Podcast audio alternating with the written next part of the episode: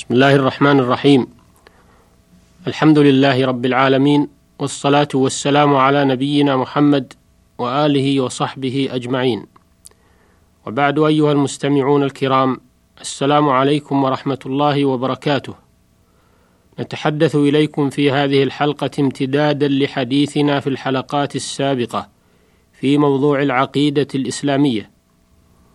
وكنا قد تناولنا فيما سبق بيان النوع الأول من أنواع التوحيد وهو توحيد الربوبية.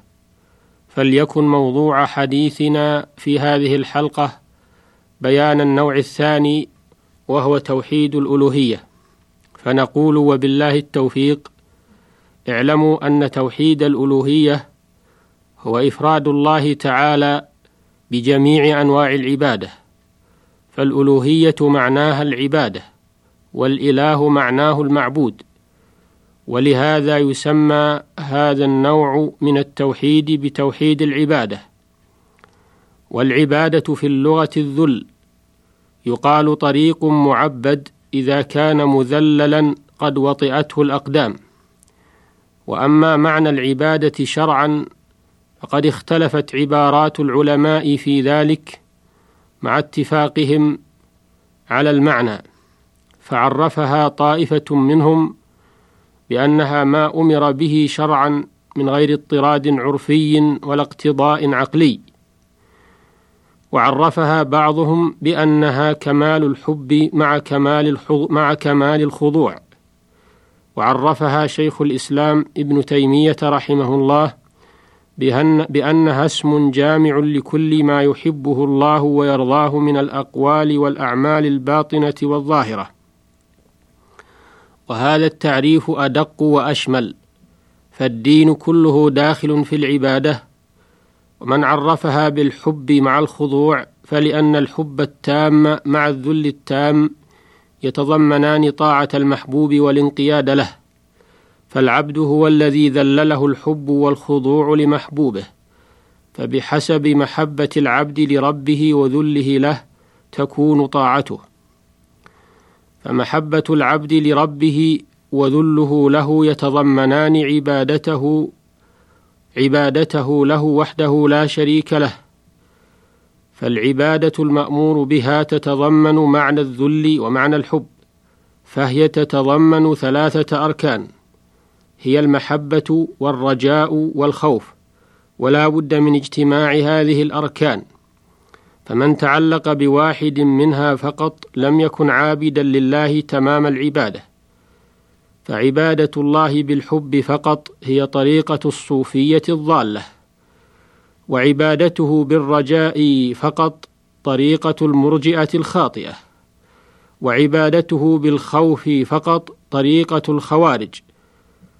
والمحبة المنفردة عن الخضوع لا تكون عبادة. فمن أحب شيئا ولم يخضع له لم يكن عابدا له كما يحب الإنسان ولده وصديقه. كما أن الخضوع المنفرد عن المحبة لا يكون عبادة كمن يخضع لسلطان أو لظالم اتقاء شره. ولهذا لا يكفي أحدهما عن الآخر في عبادة الله بل يجب أن يكون الله أحب إلى العبد من كل شيء وأن يكون الله عنده أعظم من كل شيء. والعبادة هي الغاية المحبوبة لله والمرضية له وهي التي خلق الخلق من أجلها كما قال تعالى وما خلقت الجن والإنس إلا ليعبدون وبها أرسل جميع الرسل كما قال تعالى ولقد بعثنا في كل أمة رسولا أن اعبدوا الله واجتنبوا الطاغوت والعبادة لها أنواع كثيرة فالصلاة والزكاة والصيام والحج وصدق الحديث وأداء الأمانة وبر الوالدين وصلة الأرحام والوفاء بالعهود والأمر بالمعروف والنهي عن المنكر والجهاد للكفار والمنافقين والإحسان إلى الجيران والأيتام والمساكين وابن السبيل والمملوك من الآدميين والبهائم والدعاء والذكر والقراءة كل ذلك من العبادة. وكذلك حب الله وحب رسوله خشية الله والإنابة إليه كل ذلك من العبادة. وكذلك الذبح والنذر والاستعاذة والاستعانة والاستغاثة فيجب صرف العبادة بجميع أنواعها لله وحده لا شريك له. فمن صرف منها شيئا لغير الله كمن دعا غير الله أو ذبح أو نذر لغير الله أو استعان أو استغاث بميت أو غائب أو بحي حاضر فيما لا يقدر عليه إلا الله فقد أشرك الشرك الأكبر وأذنب الذنب الذي لا يغفر إلا بالتوبة. سواء صرف هذا النوع من العبادة لصنم أو لشجر أو لحجر أو لنبي من الأنبياء أو لولي من الأولياء حي أو ميت. كما يفعل اليوم كما يفعل اليوم عند الأضرحة المبنية على القبور. فإن الله لا يرضى أن يشرك معه في عبادته أحد.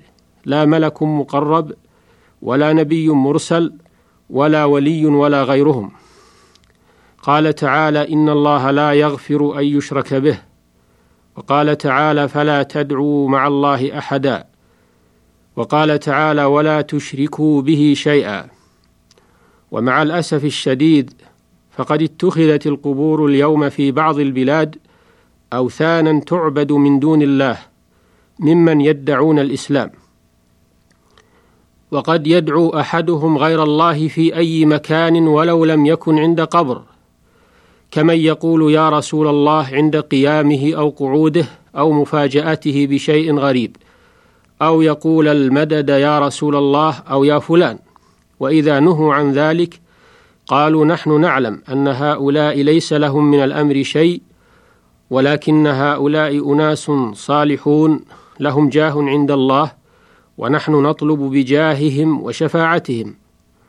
ونسي هؤلاء أو تناسوا وهم يقرؤون القرآن أن هذا هو بعينه قول المشركين كما ذكره الله في القرآن في قوله تعالى ويعبدون من دون الله ما لا يضرهم ولا ينفعهم ويقولون هؤلاء شفعاؤنا عند الله قل أتنبئون الله بما لا يعلم في السماوات ولا في الأرض سبحانه وتعالى عما يشركون وقال تعالى ألا لله الدين الخالص والذين اتخذوا من دونه أولياء ما نعبدهم إلا ليقربونا إلى الله زلفى.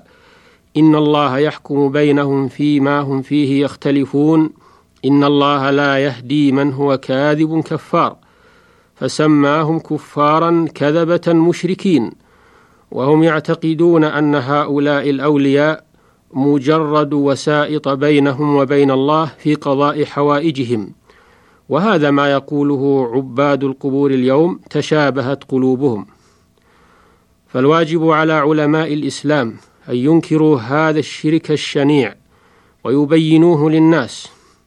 والواجب على حكام المسلمين هدم هذه الأوثان وتطهير المساجد منها. وقد أنكر, وقد أنكر كثير من الأئمة المصلحين هذا الشرك ونهوا عنه وحذروا وأنذروا. ومن هؤلاء شيخ الإسلام ابن تيمية رحمه الله وتلاميذه والشيخ محمد بن عبد الوهاب والشيخ محمد بن إسماعيل الصنعاني والشيخ محمد بن علي الشوكاني وكثير من الأئمة قديما وحديثا أنكروا هذا الشرك وحذروا منه. وهذه مؤلفاتهم بين أيدينا. وفي ذلك يقول الإمام الشوكاني رحمه الله في نيل الأوطار وكم سرى من تشييد أبنية القبور وتحسينها من مفاسد يبكي لها الإسلام منها اعتقاد الجهلة كاعتقاد الكفار للأصنام. وعظم ذلك فظنوا أنها قادرة على جلب النفع ودفع الضرر فجعلوها مقصدا لطلب قضاء الحوائج وملجأ لنجاح المطالب وسألوا منها ما يسأله العباد ما يسأله العباد من ربهم وشدوا إليها الرحال وتمسحوا بها واستغاثوا.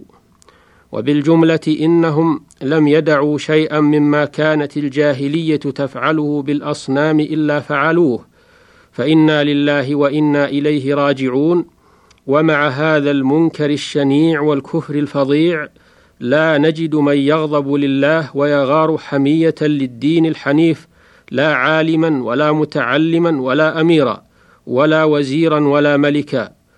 وقد توارد إلينا من الأخبار ما لا يشك معه أن كثيرا من هؤلاء القبوريين أو أكثرهم إذا توجهت عليه يمين من جهة خصمه حلف بالله فاجرا. وإذا قيل له بعد ذلك احلف بشيخك ومعتقدك الولي الفلاني تلعثم وتلكأ وأبى واعترف بالحق. وهذا من أبين الأدلة الدالة على أن شركهم قد بلغ فوق شرك من قال إنه تعالى ثاني اثنين أو ثالث ثلاثة. فيا علماء الدين ويا ملوك المسلمين أي رزء للإسلام أشد من الكفر؟ وأي بلاء لهذا الدين أضر عليه من عبادة غير الله؟ وأي مصيبة يصاب بها المسلمون تعدل هذه المصيبة؟ وأي منكر يجب إنكاره إن لم يكن إنكار هذا الشرك البين واجبا؟ لقد أسمعت لو ناديت حيا ولكن لا حياة لمن تنادي.